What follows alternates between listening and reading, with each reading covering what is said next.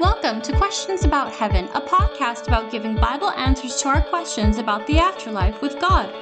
Each week, we seek to answer real life questions with biblical answers about the life beyond this world. Now, here's your host, Brad Zockoll.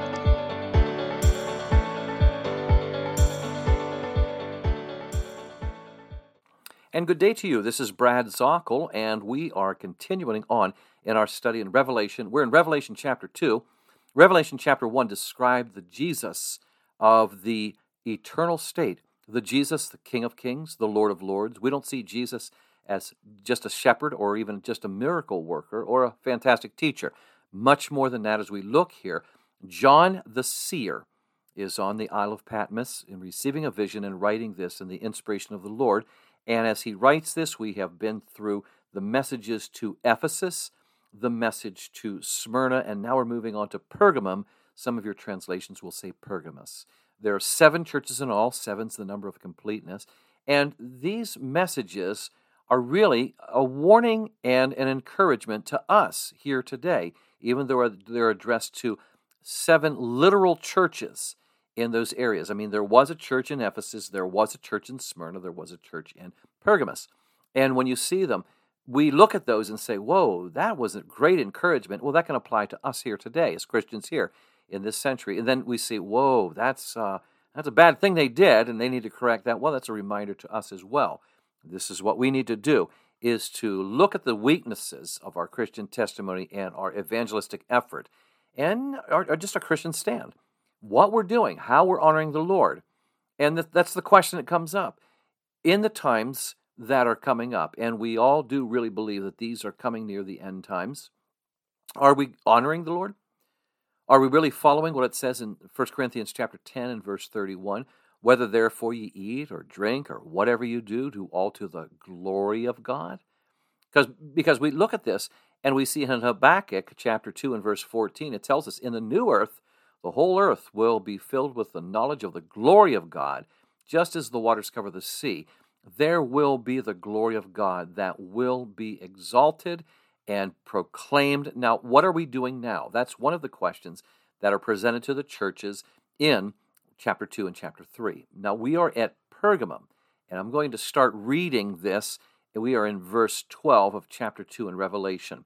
And to the church, that means the messenger, of the church in Pergamum, write The one who has the sharp two edged sword says this I know where you dwell where Satan's throne is. And you hold fast my name and did not deny my faith, even in the days of Antipas, my witness, my faithful one, who was killed among you, where Satan dwells. But I have a few things against you, because you have there some who hold the teaching of Balaam, who kept teaching Balak to put a stumbling block before the sons of Israel, to eat things sacrificed to idols, and to commit acts of immorality. So you also have some who, in the same way, hold the teaching of the Nicolaitans. Therefore repent, or else I am coming to you quickly, and I will make war against them with the sword of my mouth. He who has an ear, let him hear what the Spirit says to the churches. To him who overcomes, to him I will give some of the hidden manna, and I will give him a white stone and a new name written on the stone, which no one knows but he who receives it. Well, a lot of mystery here and a lot of encouragement as well as a sad story as well. Let's take a look at this and really ask ourselves well, how does this apply to us today? What would I learn out of this in this story of the church of Pergamus? And we're looking at the present, or in our case, it would be the past, but something that would apply to us present to prepare us for the future. Is that the way it goes? Well, let's take a look at this, okay? Jesus is giving uh, a description of himself as we open this up. And he says this as we get started here. This is the one who has the sharp two edged sword, and he's going to speak. Now, what in the word, world does this mean? Well, when you go into Revelation chapter 1, you remember when we talked about the description of the Lord, the, uh, the hair was white, mentioning and signifying purity, wisdom with age. Well, it also said, we didn't mention this in detail, but I want to now, out of his mouth went a sharp two edged sword and he's showing this sword of his speaking. And this helps us understand when we're talking about this what exactly he's saying. Was this a literal one that comes out of there? No. This helps us to understand that Jesus is confronting the church and saying this you need to understand your need, and we need to, may I say this, we need to slice away those things that are keeping you from honoring me, giving me glory. Well, well think about this.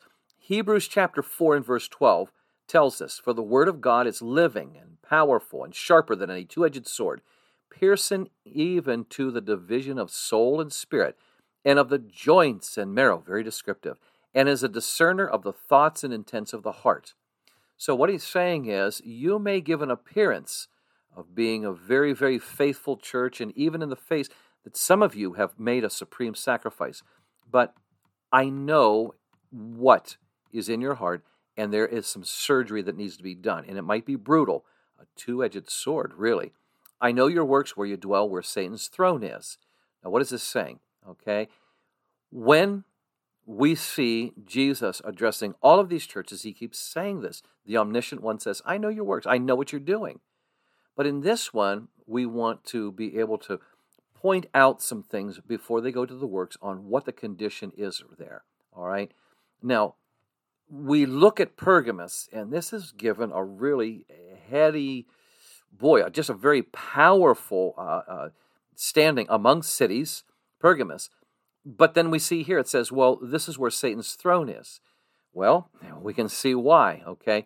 There was uh, a belief by uh, historians that Pergamus was right in the epicenter of religion of false gods, cultic, uh, the, the, the worship of those like Zeus. There was a, an altar that was laid out to Zeus there, and we could see that he is being held up as a false god and the act of worship there. There was a lot because uh, Pergamus was also the uh, center of the Romans, as we talked about earlier, about the Romans saying the first thing you do is you will give the emperor his due. No more dead emperor worship. Then you're going to worship Domitian now. And what you did, as we talked about this, you would take a pinch of incense, take it over to a brazier, throw it in the flame, and say, Caesar is Lord. Okay? And so Pergamus was also known this too. This was a political center. So you had a lot here, excuse me, and you see in this the, um, the, the, the powerful political and religious center. Well, that's where Satan can really move. And it says this well, what you do in this, you are surrounded by all this, so I'm going to give it to you, you know, give you some credit, the Lord says. You have held fast to my name. And there, they have been strong in their faith to Jesus Christ. You have not denied my faith. And that is a powerful, powerful thing that we just don't talk about a faith, we talk about the faith of Jesus Christ. A lot of college papers that I read when I'm talking, when I'm teaching my class on Christianity at uh, the university, I will have a number of students talk about, well, you know, in the Christian, to a Christian, faith is so important. We should know faith. Now, the university, King University, where I teach, not everybody that, I, that goes through my class that teaches of the history and the fundamentals of Christianity and such are believers. About half my class, they're not believers, but they're all to write a paper at the very end what is a Christian worldview? Well, there are a number of them who might even claim to be Christians that will just talk about the idea of having faith. A faith. You know, you've got to have faith. Well, then I'll answer them well, everybody has faith. They might have faith in themselves, they might have faith in the government. Everybody has a faith. But the Christian they are to have his faith, faith in Jesus. And that's what is being said here. You did not deny my faith, says Jesus. He talks about Antipas being a faithful martyr, and we would see this as being such a wonderful title. He was faithful as a witness. Martyr is uh, where, where, we get the word martyr. That is uh, marturas is the word for witness, and that's what a that's what a martyr is. They're a witness uh, for the Lord. This is one very, very powerful being that is among their uh, church who really is virtually anonymous in what we see here, except for one thing. He stood for the Lord and he didn't back down. And listen, wouldn't that be just the ultimate in a Christian's uh, testimony for the rest of the world that you stood even to the point of death. Does anybody need to know anything else? What your hobbies are? You know, what kind of music you like? So many times in, in the social media world, we want everybody to know every little thing about us. And I want you to think about it. Really, does it matter? Does it really matter? When my oldest brother died uh, at the age of 56 and we, our, our whole family was shattered, I realized in all of his life when we looked and what was so important about his life really gave me a new perspective on life. And I was looking at my social media and where I would tell people my favorite books, my favorite movies, and I just erased it all. And I basically put down in, in overall, really, what does it matter? And I still believe that.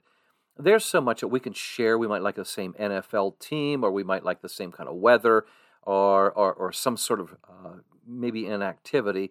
But when it comes down to people putting everything down, do, does, in the overall scheme of things, what lasts? What will continue on? And for the Christian, he says, well, Jesus, because Jesus, in knowing Jesus and sharing Jesus, this is a treasure that can enrich someone else into eternity too. So when we look at this, he is here. Antipas lived where Satan's throne was, and he died where Satan's throne was. This is a powerful, powerful thing. I found this. The name Antipas means against all. Well, he stood against virtually everyone around him, and he was a powerful witness for the Lord. All right? So, if this is so good, what are the things that are said that are bad about them? I mean, you know, if you have something like that going on for you, then you must be doing everything well. But there is something against them. I know your works. I have a few things against you. Because you have there those who hold the doctrine of Balaam, who taught Balak to put a stumbling block before the children of Israel to eat things sacrificed to idols and to commit sexual immorality. And thus you have those who also have the doctrine of the Nicolaitans, which thing I hate. Okay, so there were a few things, but these were necessary to bring up. Some people think, well, if I just have a few problems in my life, it's it's it's, it's going to be okay. Overall, I'm 80% great, 90% great, but that 10%, that 3% that is in rebellion or selfish could actually keep somebody from the kingdom by the confusing testimony you show. Those things, I have a few things against you, they need to be taken care of. Well, let's go into this. You have there those that hold the doctrine of Balaam. Well, when you look at Numbers and you go into chapter 22 and you move on through all the way into 31, you'll see this. Balaam, you will see Balaam wanted to uh, appease Balak, the king. The king was the king of Moabites. Maybe you remember this from the book of Ruth. Ruth was a Moabite. This is a wicked country. Balak was the king there. But what he did was Balaam wanted to uh, compromise, keep compromising. And so when Balaam was able to talk with Balak in order to appease him, he taught Balak to put a stumbling block before the children of Israel. And one of those things was idolatry. And then another one was sexual immorality. And those, those things were still being held by this particular church here. You see, when you look at this and you would look at the sexual deviancy of the Roman Empire, I mean, everybody did it, was, was the phrase. Everybody does it. So, what are you Christians trying to stand out, you know? And eh, what, why are you trying to be different? Everybody does this. And yet, we see this. When the church compromises, then the church has lost its reason to be a, a shining lampstand. What light? You're not giving any light. This is a confusing thing. It's a murky light. It's no different from anybody else. I just remember this when I was in high school, and I may have shared this with you earlier in, in one of our earlier um, times in our podcast. And I had a friend who uh, actually went to a church down the road, and we would see each other like in church softball, or maybe would our churches would get together. And there was one thing about him. I'll call him Bob, and Bob had a filthy mouth even though he's a Christian, he would let out because I think he wanted people to know. And I went to a public high school in Delaware. And one time while he was there, just streaming out all kinds of profanity, a guy on the other end of the table who was nowhere near a Christian leaned down and he goes, Hey, Bobby, so tell me, which church do you go to now? And the whole table exploded in laughter. And then Bob was caught, you know, being, he was just mortified. And no one would take him serious because of this. He wanted to be like the world. He didn't want to appear too nice but his his whole testimony was absolutely just laughed at in the in, in, in that way. And do we have that in any way, as with this church in Pergamus? Do we have any way in which we're compromising? We just we don't want to offend. We just want to get along with the world, and we just want to have a nice life. So we'll compromise where we will. Well, this is what Balaam's doctrine was. The doctrine of the Nicolaitans here.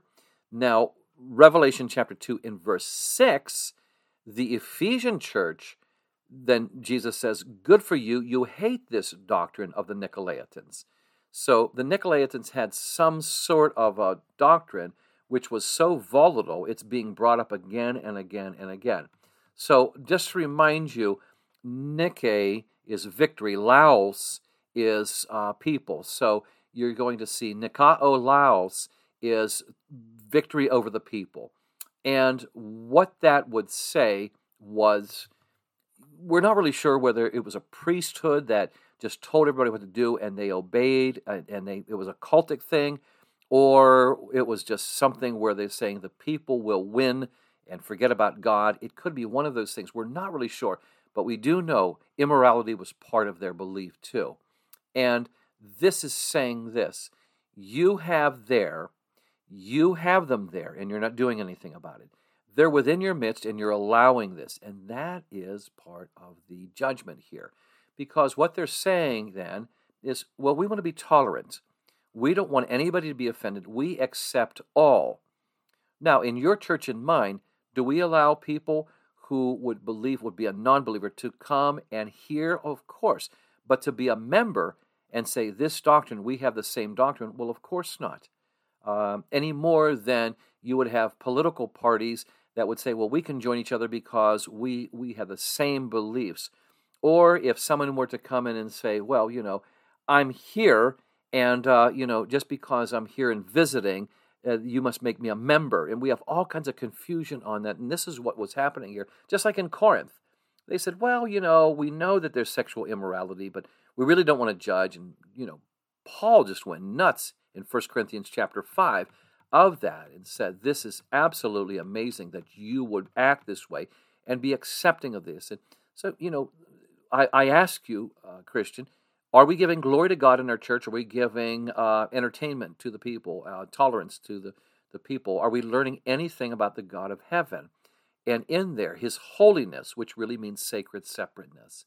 So, God says, verse 16, Repent, or I'll come to you quickly, and I will fight against them with the sword of my mouth. Now remember, this word repent means to change, to change your heart, to change your mind. Uh, in English, changing your mind is too flippant, so I'd say change your life. 180 degree turn. What you were heading for, you turn away. You repent now, or else I'll come to you quickly and fight against them with the sword of my mouth. And so, this Jesus that we talked about, when we uh, had said, we talked about him having the two edged sword, would come and use that. He would confront them. Now, what does that mean? Well, the word will condemn you, the word will judge you.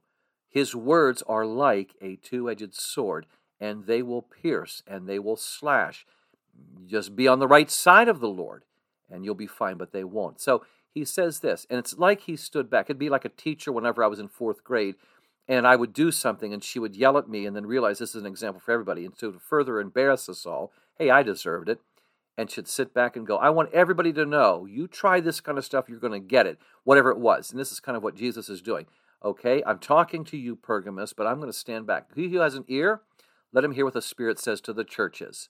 This false teaching, this accepting of immorality is going to stop allowing it in your service is going so well i don't do it myself but i don't want to judge them. No that's got to stop. That's just as bad. But now listen to this. To him who overcomes i will give some of the hidden manna to eat. Now the finding the hidden manna now we've seen this. Jesus is known as the true bread right? Uh, john chapter 6 i am the bread and there he is saying that the hidden manna these uh, overcoming, you're going to receive something that is hidden from the rest of the world the true sustenance. Okay? Just like it says in Matthew chapter 5 those who hunger and thirst after righteousness will be fed. That's what it's saying here as well. The white stone is a very, very powerful thing here.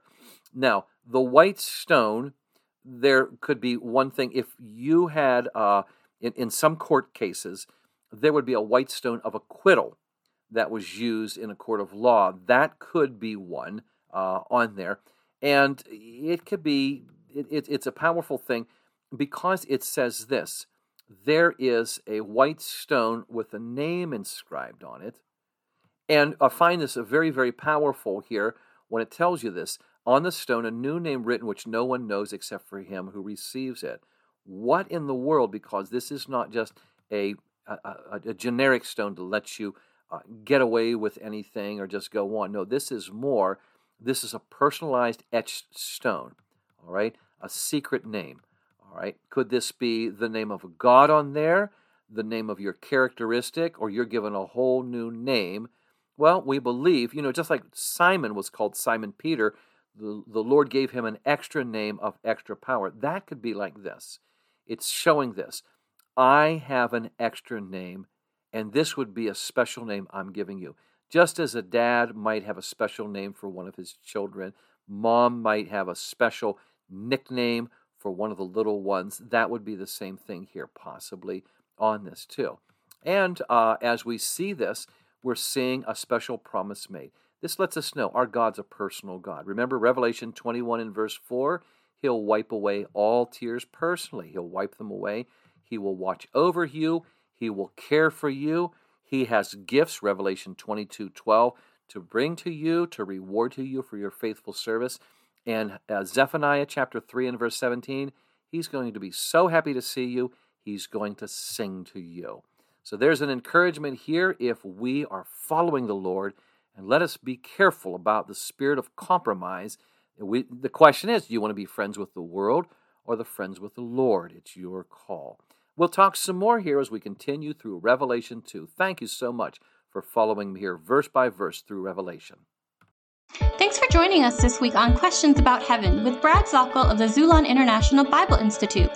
Be sure to visit our website, xulon.org, to learn more about our Bible ministry. That's X U L O N dot org.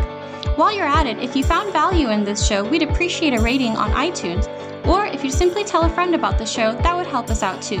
And keep an eye out for our upcoming ebook, Questions About Heaven. Thanks, God bless you, and have a great day.